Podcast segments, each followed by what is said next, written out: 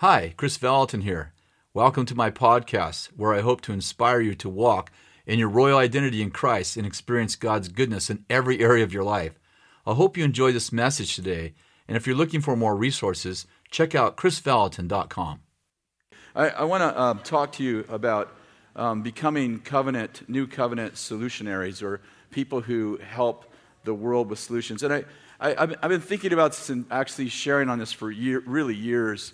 About the way that we interact with the world, and I just got back from Sacramento and meeting with some folks in the political world, and just thinking about, like, I left there feeling like, wow, it feels like the world is going the wrong way, and I was driving home by myself, just praying and thinking and meditating on where we're going, both as a people, as a movement, our movement, where we're going as the people of California, of America, and as the world, and just thinking through, like, how does God get involved in history? How does God get involved in the affairs of men? And when does God intervene, and when does he hold back? And I wrote a little bit of this out, and I'd like to just kind of share just a few thoughts as we move into this message. Our covenant with God benefits the world around us, whether they know it or not. God loves the world, and therefore he made his people to be salt and light to help preserve the world and illuminate his nature. And although Jesus defeated Satan at the cross, there are times throughout history when the world seems to be under the onslaught of evil rather than the presence of the kingdom, partly because we live in this divine tension between the free will of man and the sovereignty of God. Why don't you turn to Psalms chapter 2? And I think that, this is a psalm written, I think, by David. Pretty sure this is a psalm of David. And there are times, and I think that David, went through these same kind of, if you will, soul-searching times when he felt like he knew that God was the king of the world. Just read through the Psalms, God's the ruler of the nations. And yet other times, in the midst of his knowing that God is in charge, and ultimately, how many know God's in charge, but in a unique way, or even a strange way, he's not in control. And what we mean by that, and I think Bill initially coined that phrase, God's in charge, but he's not in control. And every time you put that on social media, people get mad and like, God's in control of everything.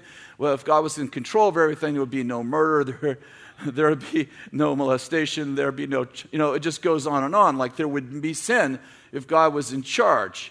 If God was in control, I'm sorry.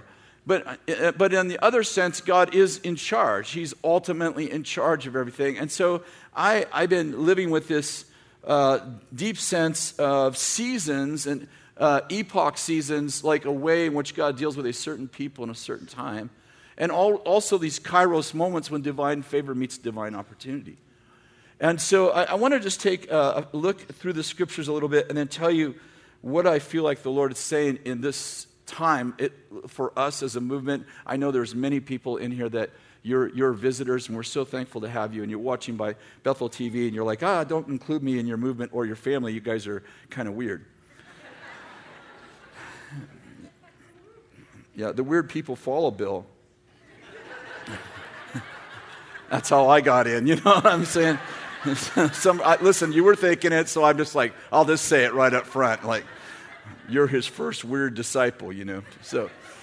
But let's just read Psalms 2 and understand, and we all understand that when we're reading the Old Testament, we're not factoring in the blood of Christ. And so oftentimes the warfare that David and the psalmist and the Old Testament people talk about is very, it's the good guys against the bad guys, and there's a lot of talk about human warfare. And yet we know in Ephesians 6 that as new covenant people, our struggle is not against flesh and blood. But I still think the principles are great, and we also see the mindset of this, in this case, a king who's asking God, like, who's in charge and when are you going to act? And so I love this psalm because it jumps into really David's thoughts about this. Verse 1. Why are the nations in an uproar and the people devising a vain thing? The kings of the earth take their stand, and the rulers take counsel together against the Lord and against his anointed, saying, let us tear them their fetters. I don't know what a fetter is, but whatever it is, apart. Let's tear their fetters apart and cast away their cords from us. I think fetters are like chains or something. He who sits in the heavens laughs. The Lord scoffs at them. Then he will speak to them in his anger and terrify them in his wrath, saying, but as for me, I have installed my king upon Zion, my holy mountain. Before we go on, such a beautiful passage to me. You know, David's like, why are the kings in an uproar? Why are they persecuting and prosecuting and trying to destroy the God's anointed? And I think that, you know, I understand there's in my mind there is kind of a correlation between what David is seeing and, in my mind, what we see, especially in the heavenlies, in that there seems to be this war over who gets to shape culture. It gets very personal, and I think in my lifetime, and I'm fairly old, but I wouldn't encompass all of history or anything like that. There are older people in the room. But I personally have never seen this tension that I feel today. I don't mean I feel actually pretty peaceful in the last 8, 9, 10 years. But I'm talking about the trauma in the heavenlies that seems to have physical manifestations. Am I making any sense? I'm trying to put words to the sense I have and the feeling I have, and I think that you probably have some of the very same feelings. And you have to remember that when I say that, like, I lived through John F. Kennedy being assassinated, his brother Robert Kennedy being assassinated, Martin Luther King being assassinated. So the Civil Rights Movement, the Black Power Movement, the Vietnam War. The Afghanistan war, the Iraqi war. I mean, I was alive, obviously a boy in some of those times, but I was alive during all of these conflicts, and they were definitely conflicts. I can remember exactly where I was at when John F. Kennedy, one of my heroes, was assassinated. I can remember the exact moment. Robert Kennedy. The assassination attempt on President Ronald Reagan. I mean, I remember all those things. So I'm not saying I've never seen conflict, but I've never felt conflict like this that is manifesting in so much division among people. And it's not just in America, it's all over the world. And, I grew up as a boy. How many are old enough to remember believing the Russians were the bad guys and we were hiding under our... we got some old... It helps me. Some of the young people, they just laugh. We're like, oh yeah, you guys didn't really do that. I'm like, yeah, we really did that. Like we had air raid alarms. Do you remember this? We had air raid practices, and we hid underneath our chair. Look back, I'm like, we're underneath our desk. We're like, you hear the air raid, and you're supposed to like get underneath your desk and grab your desk. This is for an atomic bomb. But you remember this, like, am I telling the truth, guys? Like, and I think it's all about you feeling good about dying, because it's not going to have anything to do with you living. And it's funny, I've been to Russia several times now, and our teams have been to Russia, and God's really opening up the Russian people. And by the way, I have really fallen in love with the Russian people.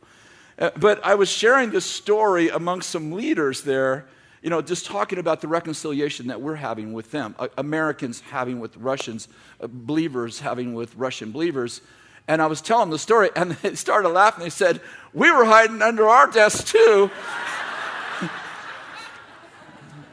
So when I say, I'm trying to give some validity to this thought. I've lived in those times. My uncle built a bomb shelter. That was very popular. I knew many people who had a bomb shelter. In my family, we had a big family meeting, and my uncle built a bomb shelter, and that was my family's bomb shelter. It was built in a central place so that we could all get to it in a time of war and live. It wasn't just like a little passive anxiety. People were terrified that someone was going to push the button and we were all going to die. And we lived with that as little children. As far back as I can remember, we lived with someone's going to push that button, we're all going to die. And I want to say those were tense moments, but I've never lived in the tension that I see today. I've never lived in the tension I see today. I don't mean I haven't lived in more danger, because I have lived in more danger. I think the world has got, I know you're going to, I can only imagine what I'm going to get now. I think the world has become safer and safer and safer. Now, that being said, if someone pushes a button and blows us all up, then this sermon will self-destruct, so no one will ever know I said this.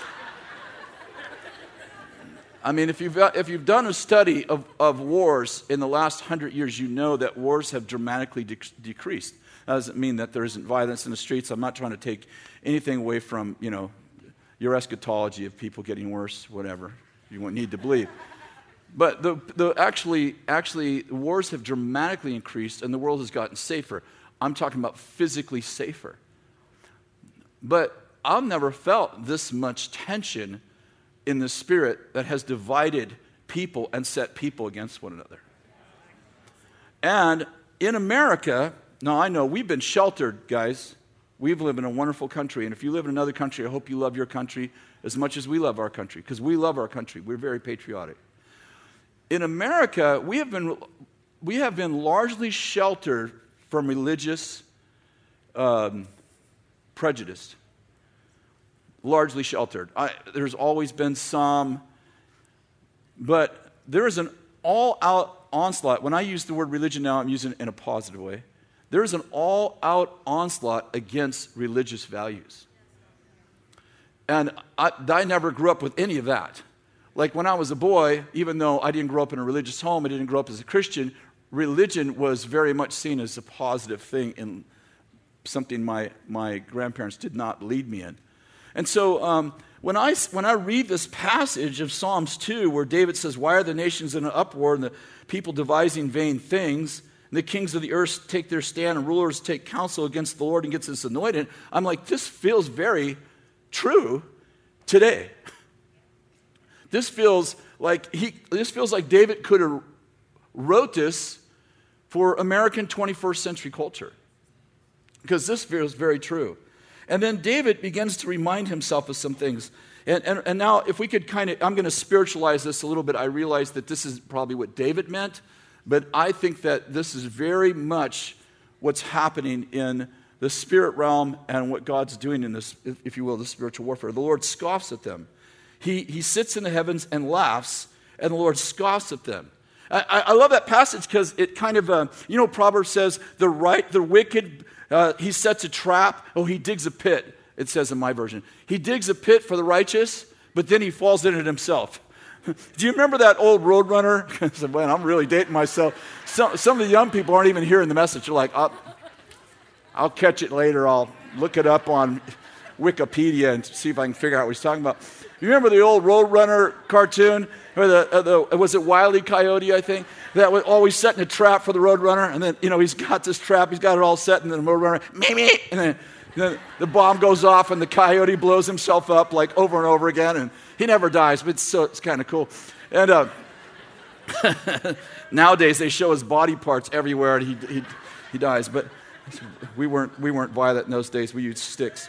I love this passage because David's like, I see the enemies of God, they're oppressing us, and he goes through this whole long dissertation about how bad things are, and then he goes, and then I looked in the heavens, and God's laughing, and he's scoffing at them. He's like, you guys are so stupid. I'm like, it just like, ha. I was driving home from Sacramento, and we were talking about so many of the things that are happening right now is transgenderism and things that are happening in our school. And it was like 3 hours of like, it's one of those things the people were good, trust me. It was just when you're talking about challenges and problems and, oh my goodness, and everybody in that meeting was super intense. And I'm usually the most intense person in a room, and I was like mild-mannered in there. And I'm like, wow, there are more intense people than me. And I was driving home by myself, and I'm like, man, I need a washing of the water by the word, because I left there feeling low, not excited about life, thinking, what is happening? And I recalled, I actually don't know this chapter very well. It's not a chapter I've memorized. But I recalled the content of Psalms 2, remembering that David is complaining about his enemies taking over the world and what's going to happen and why is this happening? And then I remember this part of the psalm on my drive home, like, but the Lord thinks it's funny. It's like a bunch of ants. I was thinking about ants. You know, my wife hates ants. Like, it's so crazy. Like, we lived in the woods for 20 years, and like we've had bear, skunk in our house. We had a bear try to get in our house. We had deer live around us. I mean, we would have been in utter danger. And my wife's a killer. She like shoots deer. She's a bear hunter. She's a hunter, and she's afraid of ants. She hates them. She's afraid of them. If you go to our house, we literally have this ant spray in nearly every cabinet, just in case she can get to them right away. And spiders, she hates them. And you know, they build these, you know, these sand castles, and you go over and you knock them all down. Then a few minutes later, they're all back building it again. So that feels like what the Lord does, like just knocks over their sand castle and watch them all come back. And but listen how David finishes this. As for me, I've installed my king upon Zion, the holy mountain, and I will surely tell of the decrees of the Lord. He said to me, you're my son, today I've begotten you. Ask of me, and I will surely give the nations as your inheritance, the very ends of the earth as your possession. You shall break them with the rod of iron, you shall shatter them like earthware. Now, therefore, O kings, show discernment and take warning, for the judge of the earth. Worship the Lord with reverence. And rejoice with trembling. I just want to read that because I just want to remind you, like we went. Like whenever you're reading, you watch too much of the news, and you're like, "What is going on? Oh my goodness, the world's getting worse." Just go over to Psalms 2. It's like, we win. And then God's ultimately in charge. He's ultimately in charge. And so I love that passage.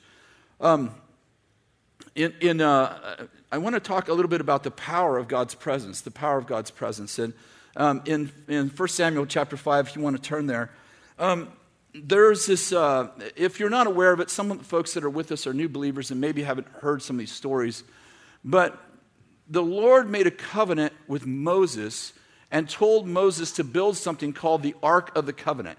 How many of you never heard that term, the Ark of the Covenant?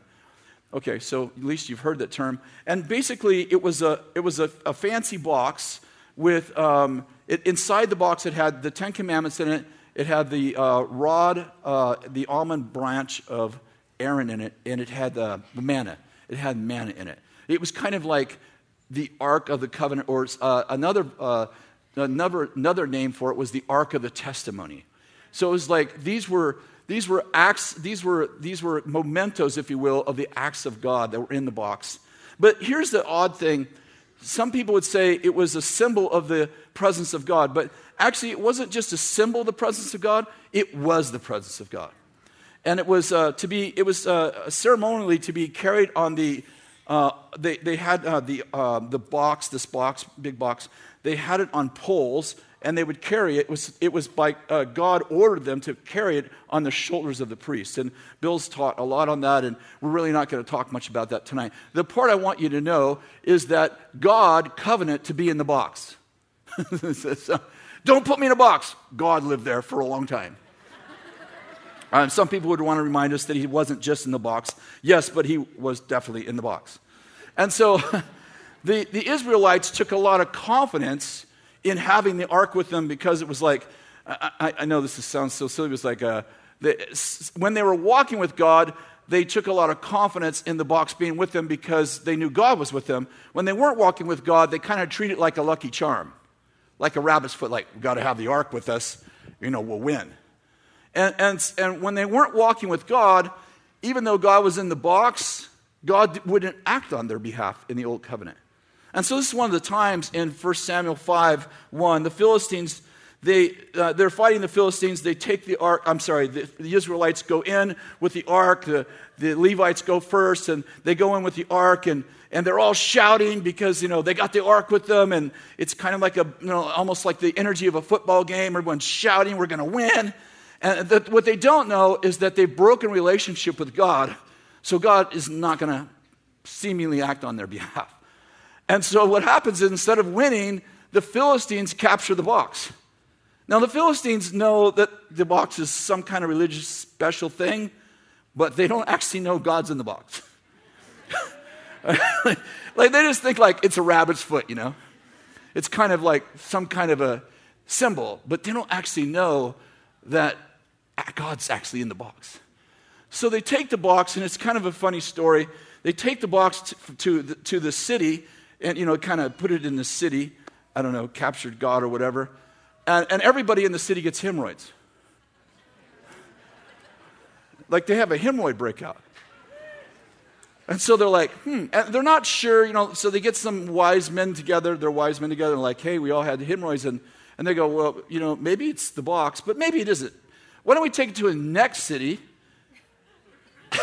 and see what happens? So they take it to the next city, and they have a hemorrhoid breakout. So they're like, so then as they're passing, like, what city should we take to? And the elders are like, not here. We're good. And so they're like, how do we get rid of these hemorrhoids? You know, they didn't have preparation H in those days. So how do we get rid of these hemorrhoids? So the priests, their priests, obviously false priests, false prophets, they're like, let's make some golden hemorrhoids. Dude, you can't even make this stuff up. And offer it to their God. I don't have any idea how you offer golden hemorrhoids to God. Oh, it just gets worse and worse. The presence of God in the presence of evil people who are determined to not like God's not always good. And so they find, like, okay, well, what we'll do is we'll put it in the temple of Dagon. That should work. So they put it in there. This is the story right now, 1 Samuel 5. They put the ark in the temple of Dagon, which is like this big, Dagon is the god of fertility, and it's this great big statue, and they put the ark in there. And the next morning they come in, the priests come in, and Dagon is Dagon. He's on his face before God. And they're like, oh, well, maybe, and like these poor priests, like they, like, You kind of got to feel for them, you know, because they're like, oh, maybe that was a coincidence too. So they stacked Dagon back up. And the next morning they come in, and Dagon is, not only did he fall down, but he broke his head off and both of his hands, and it's just his trunks there. And they're like, oh, we're not going in there. We're not going in there. Listen, we're not going in there anymore. And it's so funny to me because God doesn't share his power with anybody but his people. And it's just a sign to me that sometimes you think you just have a box. You are not factored in that God's in there. And you're like, you know, Dagon is, you know, being taught in the school system. He's ruling our communities. And believers are like, oh, things are getting so bad. And then one day he just lost his head. He just lost his head. And I don't know. It's just such a funny story. And 2 Samuel chapter 6 is another great story. Bill has so many great teachings on this early days of Mountain Chapel. Bill taught this whole series on worship and the Tabernacle of David, and I still have them. I have lots of them just memorized. But this is the story in 2 Samuel, again, with the box, with the Ark of the Covenant. And David's like, we got to get the Ark of the Covenant, the presence of God, into the city of David. So they go through this whole thing. And by the way, it would take the whole evening to explain this in a way that was really accurate. But they're taking the Ark of the Covenant. They put it in a cart instead of carrying it on the shoulders of the priest. They put it in an ox cart, and they're heading for the city of David. Everyone, again, is excited. You can imagine it's kind of like the energy in a football game, and people are just, wow, here comes the ark, and people are dancing and shouting, and it's, you know, they just think like, hey, we're going to have the box with God in it in our city. And then the ark, the cart like hits a rock, and the ark almost falls off the cart. And this guy Uzzah, he goes to grab a hold of the ark so it doesn't fall out of the cart, and God kills him. Listen, aren't you glad for the cross? I read those stories like, I'm so glad I live on this side of the cross. I'm sure I've touched that box many times and lived, you know. And God just kills him. And so David is like, you know, the party just dies right there. And people are like, oh no, how are we going to get the box? It's just such a crazy story. And so they park this box, the Ark of the Covenant, They park the Ark of the Covenant at Obed-Edom's house. Now remember, when the Ark of the Covenant, just a few years later, went to the Philistines' house, they all got hemorrhoids. So I can imagine, Uzzah just died. I mean, this isn't in the Bible. This is just my thinking. Like, they're like, hey, we're going to, Uzzah just died from touching the ark. The ark's got a reputation for giving people hemorrhoids. And they're like, how did they choose Obed-Edom's house? I don't know. I just imagine it was like really close house. Like, we better not take this thing very much further. Who's close? I'll just put it in his garage. Put the ark in Obed-Edom's house, garage.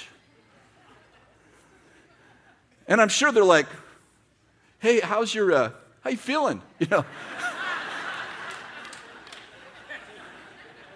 And here's the report. Everything in Obed-Edom's house was blessed. It was only there for 3 months, and it says this, and everything in Obed-Edom's house was blessed. And the report comes back to David, and David's like, how's it going over there at the garage where the ark's parked? And they're like, everything in Obed-Edom's house is blessed. Everything is blessed. The guy has broke out in prosperity. His kids are well. His family's well. His marriage is good. His finances are amazing. David's like, we got to get that back. And it's a great story how they get the ark there. My point is this. Do you know the Ark of the Covenant of the Old Testament is you in the New? Do you know that God's not living in a box anymore? He's living in you. No, I don't know if you're getting this. I'm saying God lived in a box. I know he didn't just live in a box. I get it. Please don't send me. I get it. I understand it. But he lived in a box so that the presence of God affected people differently according to, in the Old Covenant, of course, their relationship with God. Do you realize God don't live in a box anymore, but he does live in you?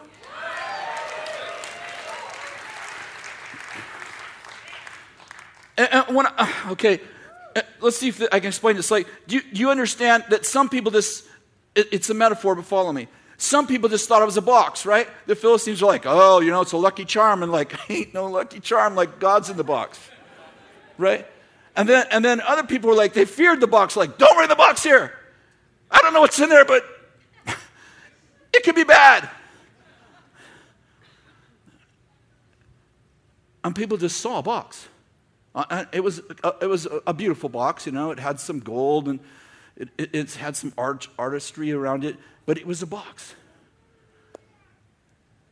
But what they didn't realize is that the box had the presence of God of all the earth living in the box. And that box lives in you. Or let's say it more accurately, the God of that box lives in you. Metaphorically, you are the box that God lives in. You are the Ark of the Covenant. When you receive, are you with me? When you receive Jesus, he moved into your garage. More than your garage. He moved into your personhood. He actually lives inside of you. Like, do you understand, like the way the Ark of the Covenant benefited Obed-Edom. It's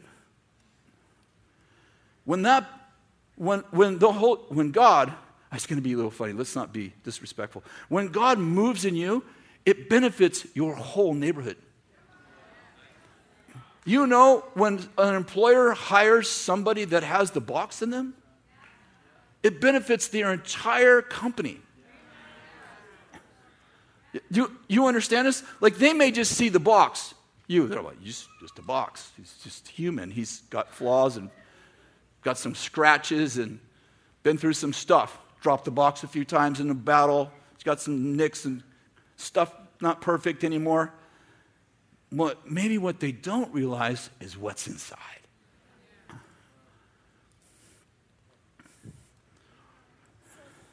When you show up, this is probably obvious, God shows up. Like you're like, I don't know what to do. Show up. It may be a city council meeting like, God, I don't know anything about politics. I don't even want to know about politics. I'm that's not even my interest. And God goes, I just need you to show up. What am I going to do when I get there? No, you don't understand. You bring me. Listen, you may not even have to talk. You just show up, and the presence of God, the intense presence of God is covenant to be with you forever.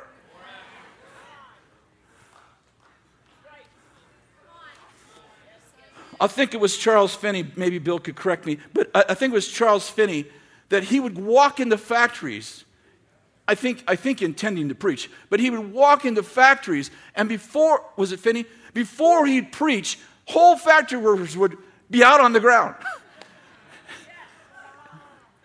This is before the Toronto blessing, way before the Toronto blessing. Like, whole factory workers would be out on the ground under the presence of God. And Finney hadn't talked yet. What happened? He brought the box. Hadn't even done anything yet. I'm saying sometimes all you got to do is just show up.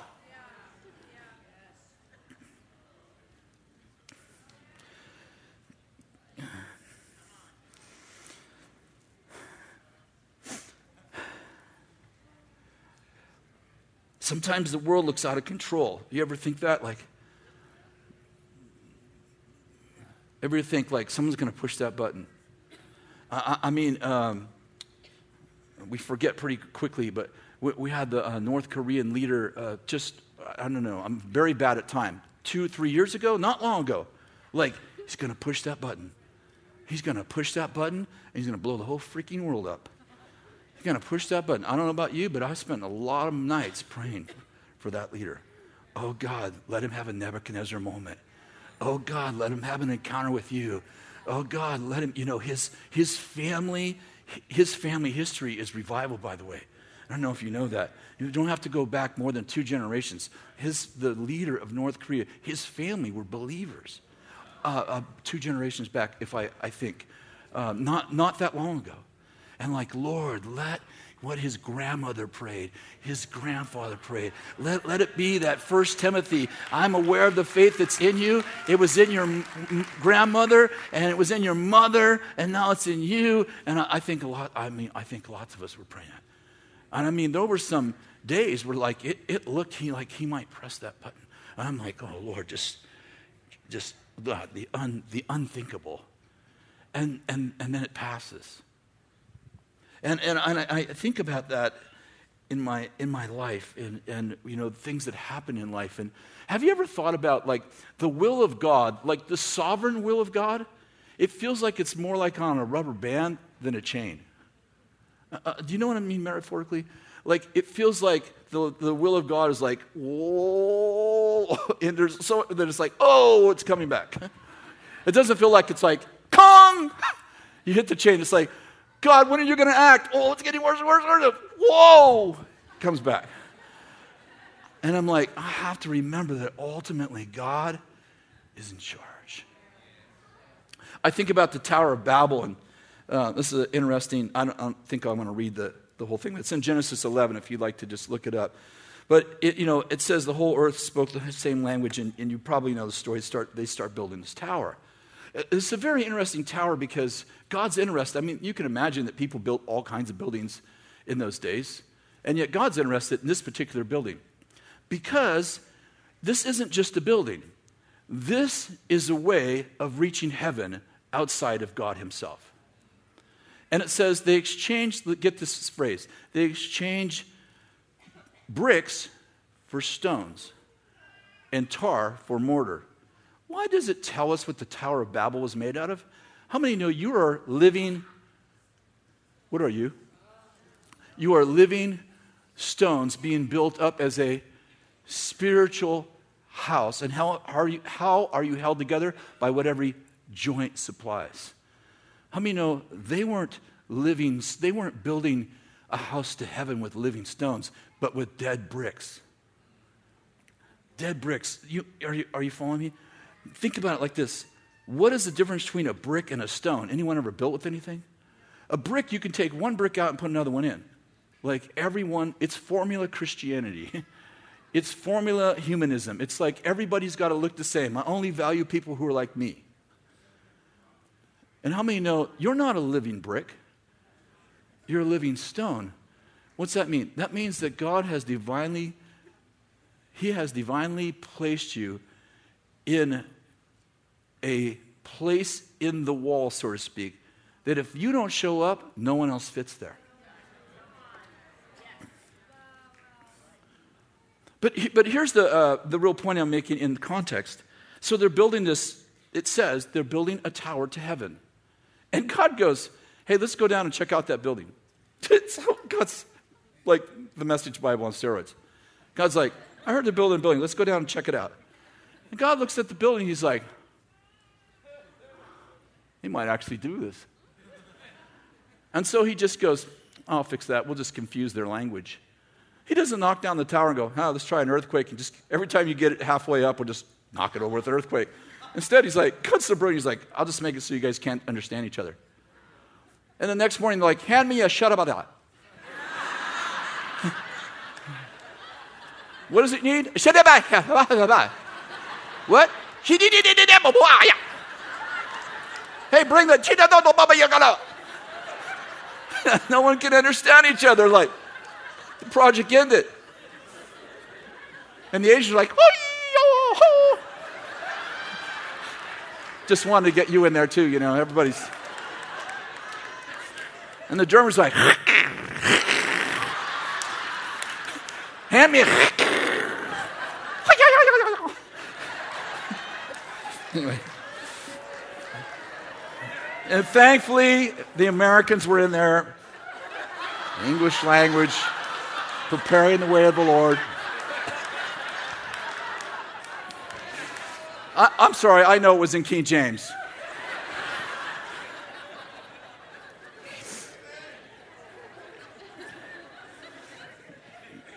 You know, what I really love about this passage is this part, in light of, think about where my head's at. God, things don't look good.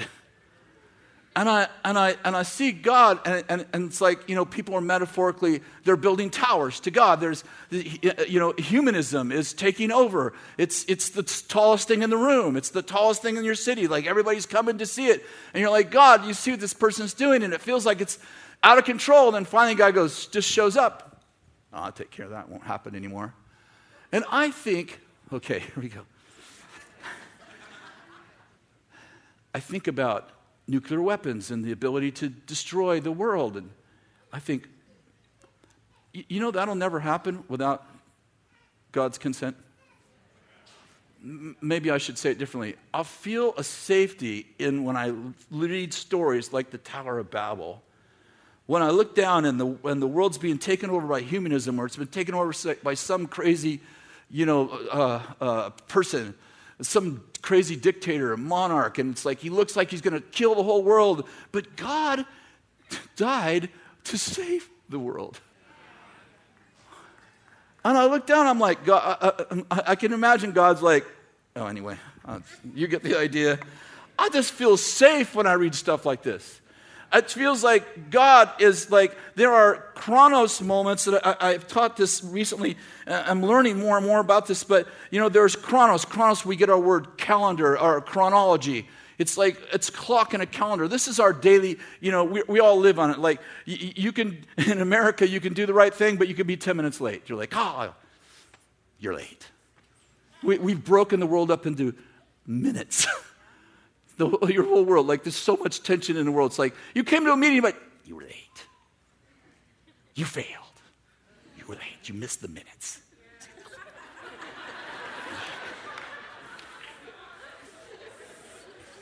Got a good heart. You're a nice person, but...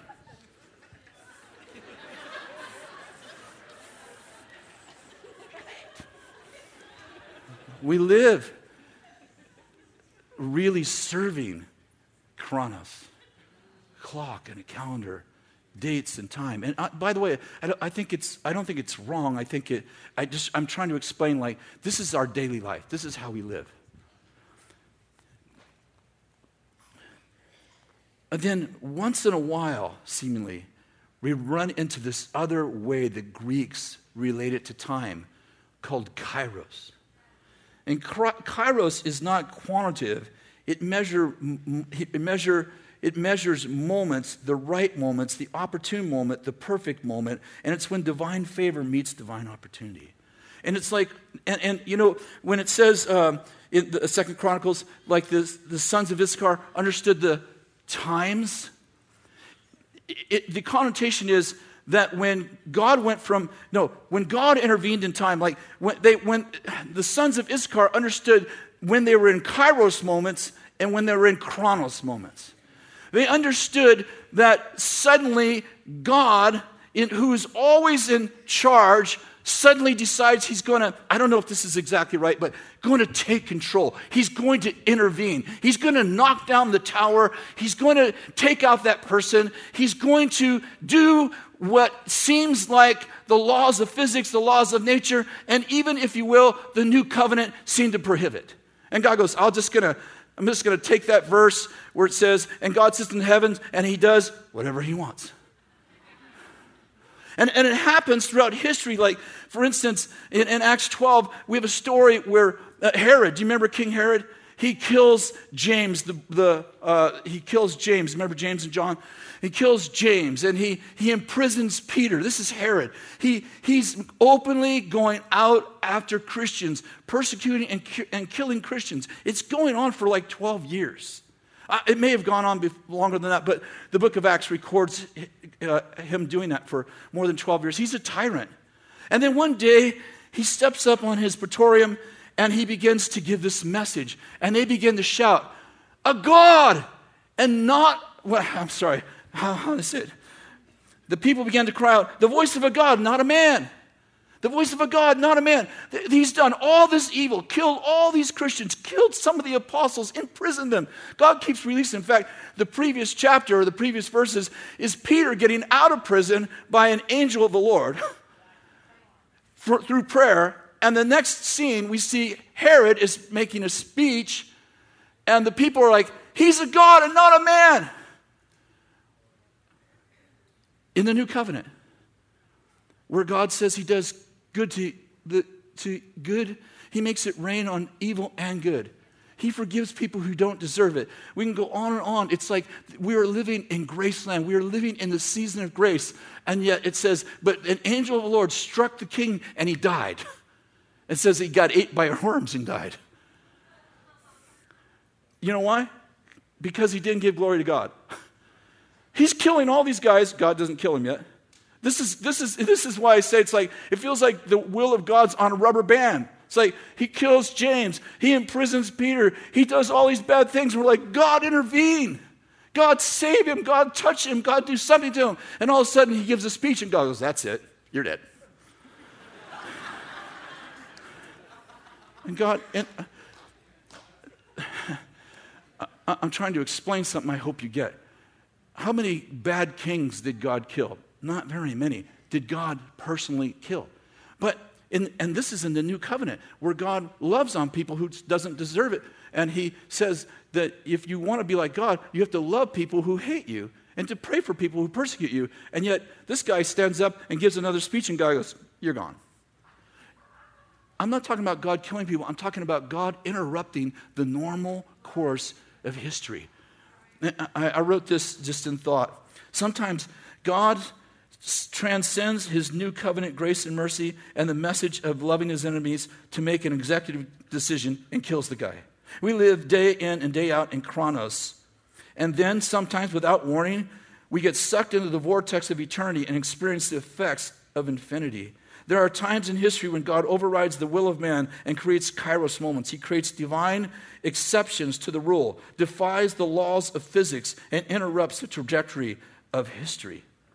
There are just times when God just goes, I do, and you're like, God, how can you wait? Let me tell you 14 reasons why you shouldn't have done that. And God goes, I'm God. There's lots of things you don't get. I'll take care of it this way. Of course, I'm not in awe preaching about God killing kings. I'm talking about the fact that God interrupts history when he feels it's necessary, the way he feels it's necessary. And I want to say this, you don't want to be on the bad side of that.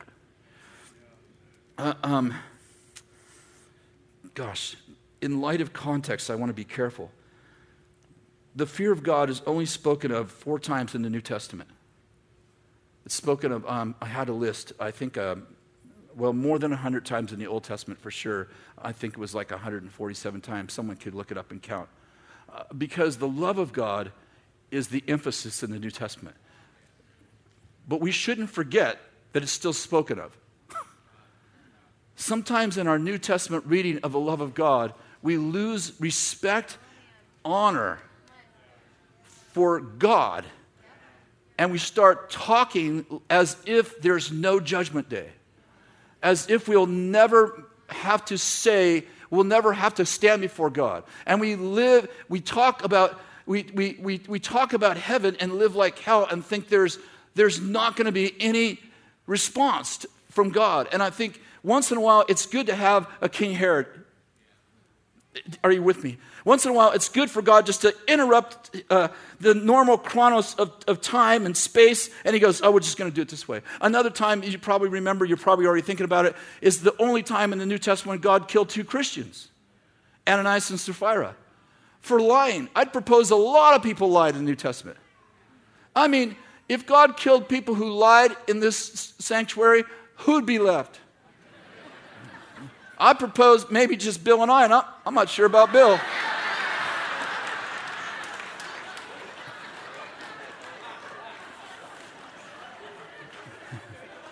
Obviously joking about Moses. But I think you get the point. Like, what did they lie over? How much they sold the property for? They were trying to behave. Listen, they sold the property. Let me back up. Everybody was selling everything and giving the money to the apostles to take care of the poor among them. Ananias and Sapphira said, well, we got to get into that. And they sold a piece of property, but instead of giving it all, they gave a part. Who knows if they gave half or if they gave almost all of it, but they represented it as if they gave all, as if they were doing what everyone else did. And in a time when the presence of God is so heavy on a people to build trust and honor, and God is building something. He's building, if you will, I talked about origins last week. He's building origins. He's building a culture of trust and honor. They didn't just lie. They broke the foundations of a culture. And God goes, you can't stay. I don't think he sent them to hell. I don't think Ananias and Sapphira went to hell. But God says, you are polluting the foundations of the beginnings of what I'm building. You can't be here. And God takes them out. I'm saying what they didn't realize in Chronos, I hope this goes right. In Chronos times, you're not going to die for lying. There are lots of verses about being forgiven, about God forgiving your sin, da-da-da. But Ananias and Sapphira ran into a Kairos time. They didn't discern that this isn't normal lying. It's the worst articulation probably ever. I don't think lying is normal. Oh, this isn't common lying. This isn't your little white lie. I'm not saying it was how bad the lie was. It was that they were trying to look like everyone else in a season where God was laying the origins. He was laying the foundations of Christianity. He was saying trust is built on honesty, on honor, on transparency, on authenticity. He was building the foundations. They did not realize that this isn't just a little like, oh, we can't come today, we're busy. Oh, we'd love to come to your house, and we never want to go there. Come on, look at me.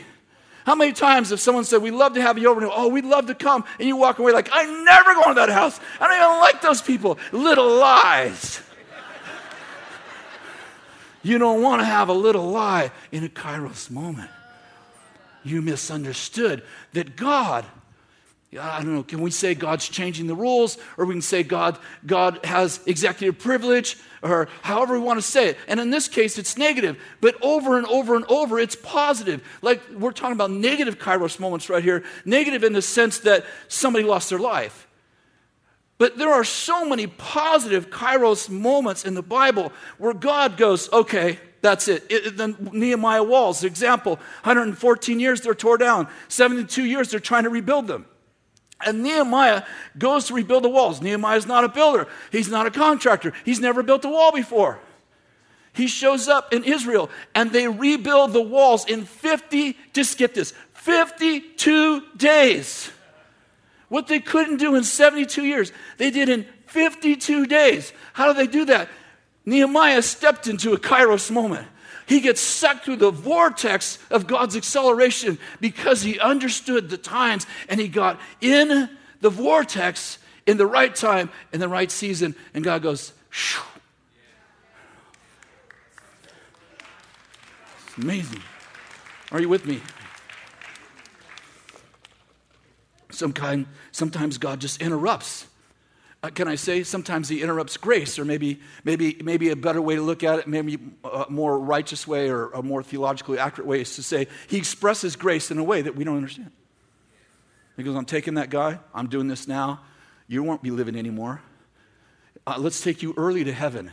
And we're all, why? What's happening? God goes, I just made an executive decision. You have no idea what I'm doing, but it's all for good in the end. I remember when I was in high school, I've told this over and over. I had a God encounter when I was 15. My mother got healed through this God encounter. But I didn't meet God for 3 years. But God was definitely after me. I mean, like he was actually plaguing me. Good plague.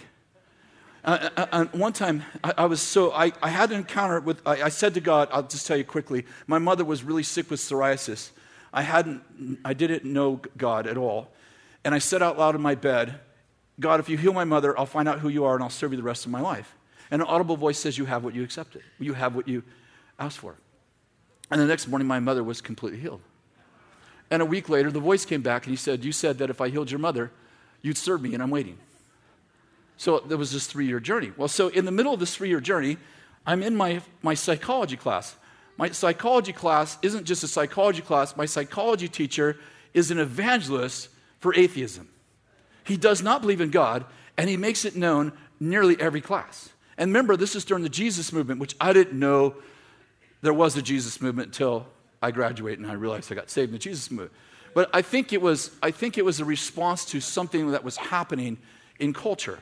Anyway, we got told I don't want to say every week, but we got told often there is no God, and you know, he was teaching us Freud and all this crazy stuff, and you know, I was so ADD and I couldn't read anyway, so there's no chance he had any influence over me for any reason. So one day I'm sitting in class and doing what I'm doing, you know, I'm like, you know, I'm half listening. I don't get it. I don't understand. And he's talking about this thing. I remember him talking about Freud, and he's talking about, and you know, and evolution, and there is no God, and people who, and then he makes fun of people who believe in God, and he's going on and on. Remember, I'm just like, I'd never read the Bible. And out of the blue, I stand up in the class, and I give a complete dissertation on the divine design, the divine nature of God, and his divine design in nature. 8 minutes, 10 minutes long. This whole exhortation, using words I've never heard before. And I'm standing. I'm sitting there, and I'm just listening to him, and I can still remember this part. I'm thinking, gosh, man, what time is class over? Wow, I'm so bored. And all of a sudden, I'm standing, well, let me tell you what God says about that. And I give this entire exhortation about the divine nature of creation. Remember, I've never read the Bible. I have no idea what I'm talking about. And I'm totally calm and bold, as if I knew what I was talking about. And then I sat down. The teacher was terrified to say anything. He just looked at me like, And the class stood spontaneously and started clapping. Just started spontaneously clapping. And then when I left, the class gathered around me like, wow, man, what have you been studying? I'm like,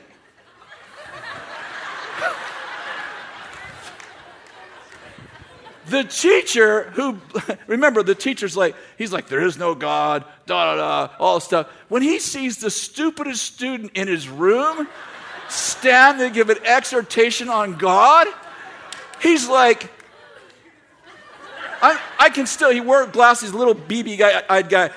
I still remember him, like, the look on his face while I was giving the exhortation, like, I personally was a sign and a wonder. It wasn't even what I was saying. It was the fact that I strung together sentences with university language. He never, in any class I was in after that, he never spoke of atheism the rest of the year. I think he's afraid I'm just going to have another. Got another one.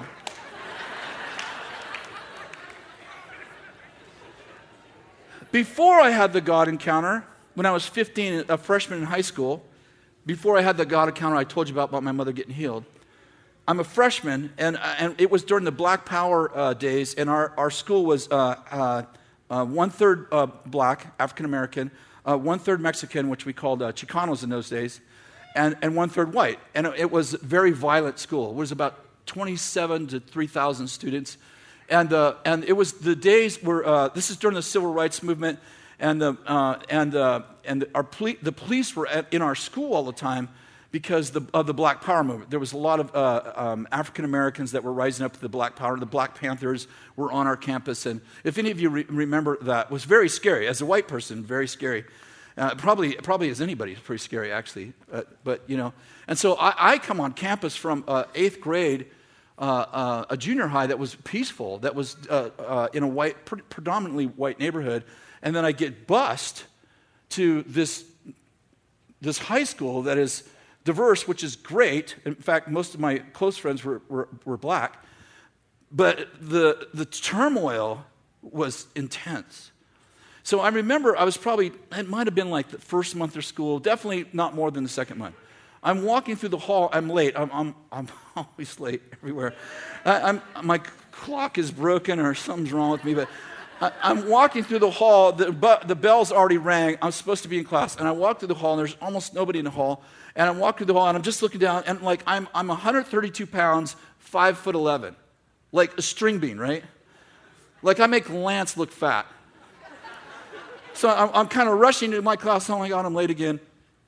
And this great big guy grabs me.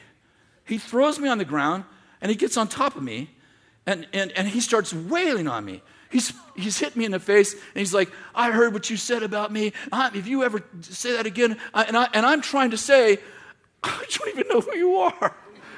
I'm so sorry, I don't remember faces. What did I say? But I'm like, I'm sorry, I don't know who you are. And he's pounding on me, and I'm like, I don't want to defend myself. He's just going to get madder. That's what I'm thinking when I'm laying on the ground. And I'm like, you know, he's punched me in the face, and he's kicking me, and he's on top of me. And then a bigger guy comes along, like bigger than him. And he grabs the guy, and he picks him up, and he throws him against the wall, and he pushes him like 3 times, and he says to him, he's my friend. If you ever touch him again, you will be dealing with me. Do you understand that? And I will know. And I'm laying on the ground still. And then he comes back, and I kind of sit up, and he goes, if that guy gives you any more problems, you let me know. I will be right there. I go, thank you. He takes about maybe from here to the door in the hall, and he disappears. Whew, vanishes. Remember, I've never read the Bible. Wow, a UFO sucked him up right after he helped me.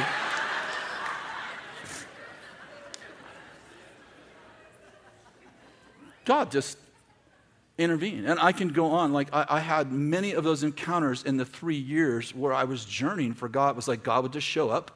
It was I'm sure it was kind of like this. But it was like God, like, sent some angels. Okay, that guy, he's assigned to salvation. He's kind of a smart mouth. You might want to stay with him.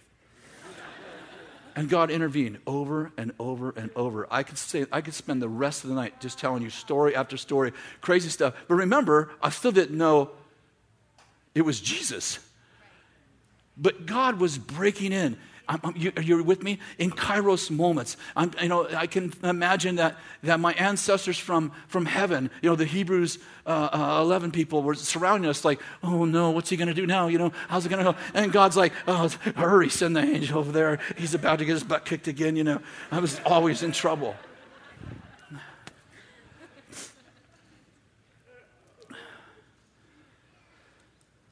God he's in charge.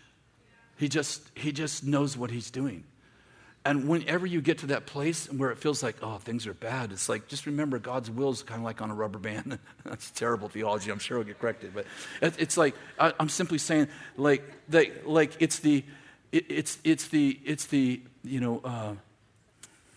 sins of the Amorites are not yet complete. It's like God has a plan. It looks like it's out of control. It looks like the world's going the wrong way. It's like, oh no, what's going to happen? And then God knocks over their tower. It looks like you're in a violent school. It looks like things are out of control. People are trying to kill you. And then God's, wait. No. He's with me. You all right? Just call on me. Oh, what's your name? You got a number?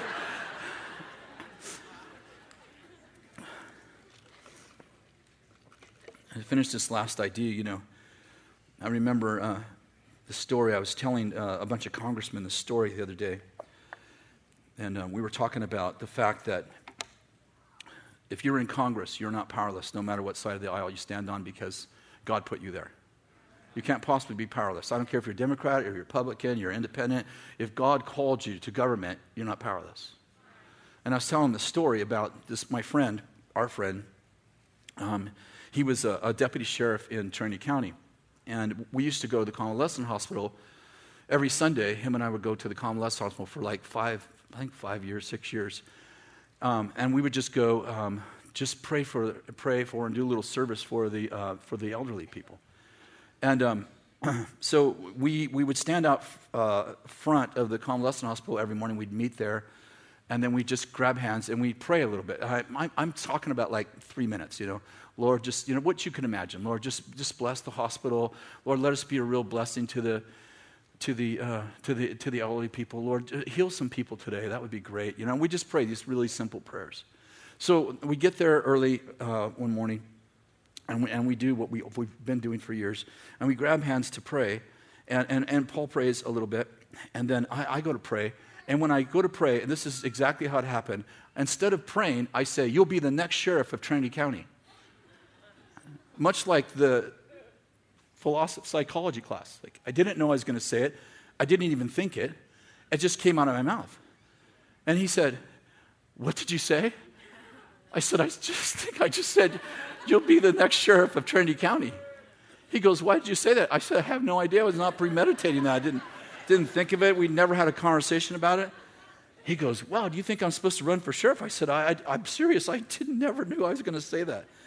So the short story is he runs for sheriff. Danny Silk and I became his campaign manager. I don't think Danny or I had ever voted before, much less.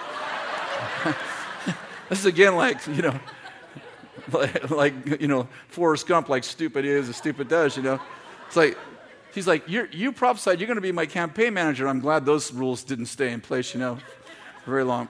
So Danny and I, we became his campaign manager, and that year, 9 people ran. And we were all excited, God spoke to him. He was excited, we were all excited. This is the early years, not early years of prophetic ministry. We had been doing prophetic ministry, but it was the early years of giving people directional words and stuff like that, And especially the way it all happened. So we're like, divine moment, Kairos moment. We didn't say it like that. But so we go down to the precinct to watch all of the precincts come in. We go down the courthouse to watch the precincts come in. I don't know, there's probably 75 or 100 of us there, all watching to see how the primaries went. And he took, out of 9th, he took 7th. We literally went home and cried. I went home and cried. I was crying for probably more reasons than I understood. I was crying, obviously, because he lost, but I was also crying because how could God speak and it not happen? like the confusion over what God said and what actually happened. I didn't understand it. I was young. We didn't have a lot of the directional stuff happen. It felt like the beginning of something new, like we were breaking into something new, and then it went bad. And so that was obviously on a Tuesday. On Saturday morning, it was like Paul gets up every morning early, and he reads his Bible and exercises, and I'm like, I sleep in anytime I can. So 6 o'clock in the morning, my phone rings. In those days, you had a wire phone. I pick up the phone, it's by my bed, and I'm like, hello? Hello? He's like, hi. This is Paul. What are you doing? What time is it? He's like, it's 6 o'clock. I said, I'm sleeping, man. What people do on Saturday morning? Sleeping. He said, man, wake up. I want to tell you something. I said, okay. He said, I believe I'm supposed to run as a write-in candidate. Write-in candidate. A write-in. Well, I have never heard that term, write-in. I didn't know anything about politics. I'm kind of waking up, and I said, write-in candidate? He's like, yeah. I said, what does that mean like you're not on the ballot? He's like, yeah, they write my name in. I started laughing. I said, when you were on the ballot, you took 7th. Not second. 7th out of 9. He goes, I know, but God gave me a word that I'm going to be the next sheriff. I said, that was from me.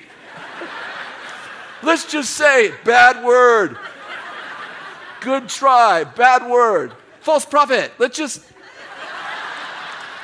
The beginnings of my false prophet ministry. No, on a serious note, I said, that was for me. Like, I made a mistake. He goes, I don't think so. I think I'm supposed to run as a write-in. Will you help me? Will you run my campaign? Boy, you don't learn, do you?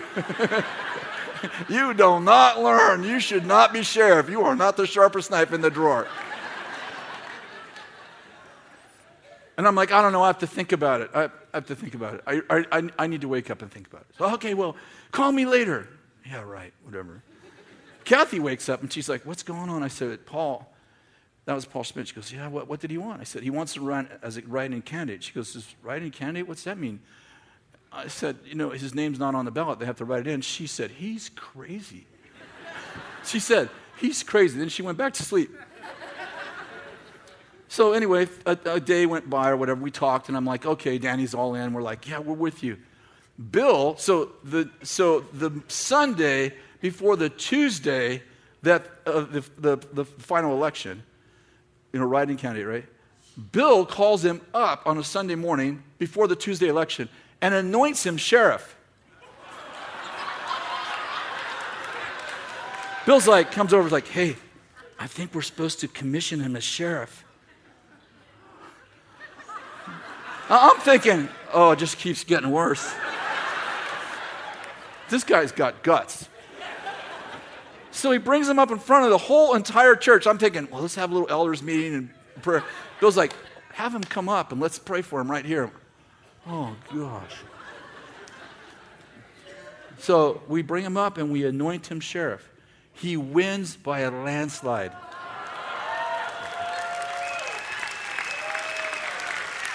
He takes 67% of the vote, and he ain't on the freaking ballot.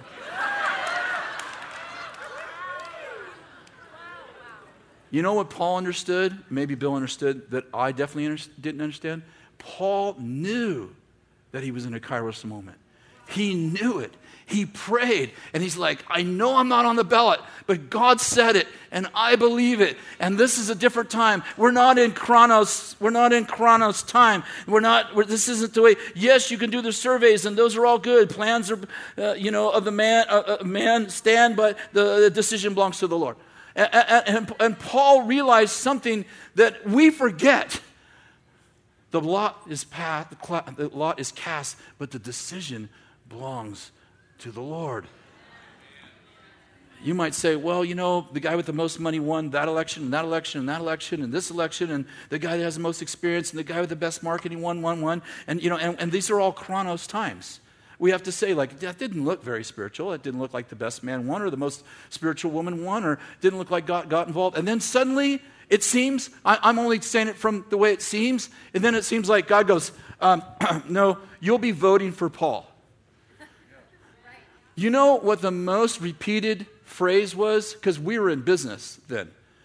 People came in and said, didn't you help Paul on his campaign? He said, yeah. I said, yeah. He said, I came out in the newspaper for the other guy.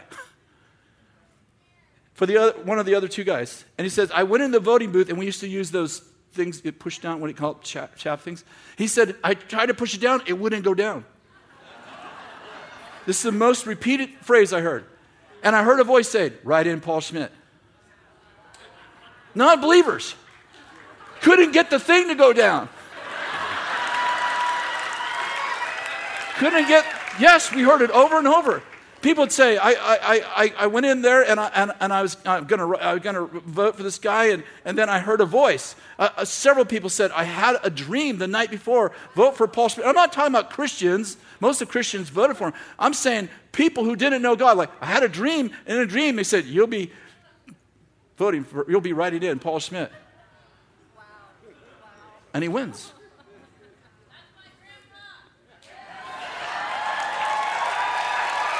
Stand up.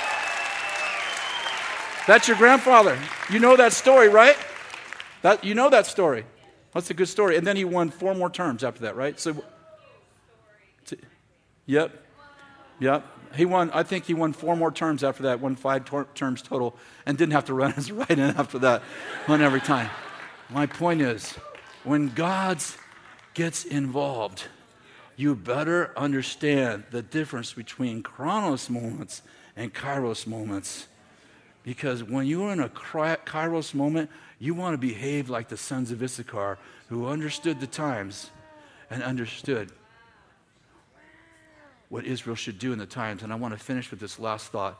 We are in a Kairos time. No, listen, this isn't a hurrah message. The Lord told me, we're in a Kairos time. I don't know if it's going to last another month or another 20 years, because if you look in Israel's history, those Kairos moments they could have been moments like we talked about in the book of Acts 12, where God just takes the life of that king. And I'd propose that was actually a part of about a 28 to 35-year Kairos moment. Like, you think of a moment, you think, 1 second, but I'm saying, I think for about 30 years, the early church was in this Kairos moment in which God kind of seemed to act outside of the rules and the expectations of people. And I'd propose that we have been in a Kairos moment for about 2.5 years. And I don't know how long it's going to last, but I'd say be very careful in a Kairos moment. And I say careful, not like, be careful, like, don't do something wrong. I mean, be like Paul Schmidt. God said, I'm going to be sheriff. I don't care I took 7th. I'm running in a write-in. I told that story to 6 congresspeople a month ago. First guy goes, I had one of those. I said, really? He goes, yeah.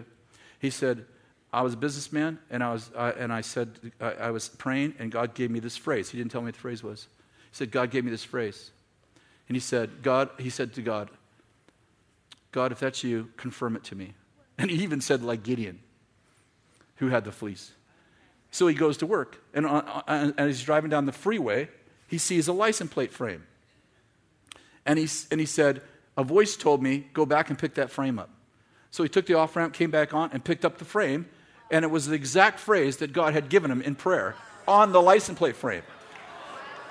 Instead of going to work, he turns around and goes home. And he says to his wife, I was praying this morning, and the Lord gave me a phrase. And she goes, was this the phrase? Before he could say it. He goes, yes, look, it's on the license plate frame. He wins by a landslide. The guy next to him, remember there's 6 of them, the guy next to him goes, I had a miracle. I said, really? What was that? He said, I ran against 2 other guys. One guy raised $3.7 million. He was the incumbent. The other guy raised $3.2 million. I raised $72,000. He said, I took 60% of the vote and had $40,000 left over. Every single person of those 6 Congress people, 5 men and 1 woman, they all had a divine miracle. And I looked at them and said, how can you be powerless if God put you here? They go, we don't know. We aren't. You're not. And neither are you. Would you stand, please? And neither are you. The ark is parked at your house. You didn't get that. The ark is parked at your house. The ark is parked at your house. Oh, things are going bad. Oh, look at this. Look, California. Oh, my God, I'm going to move somewhere where God is. You are, wherever you go, God's going to be.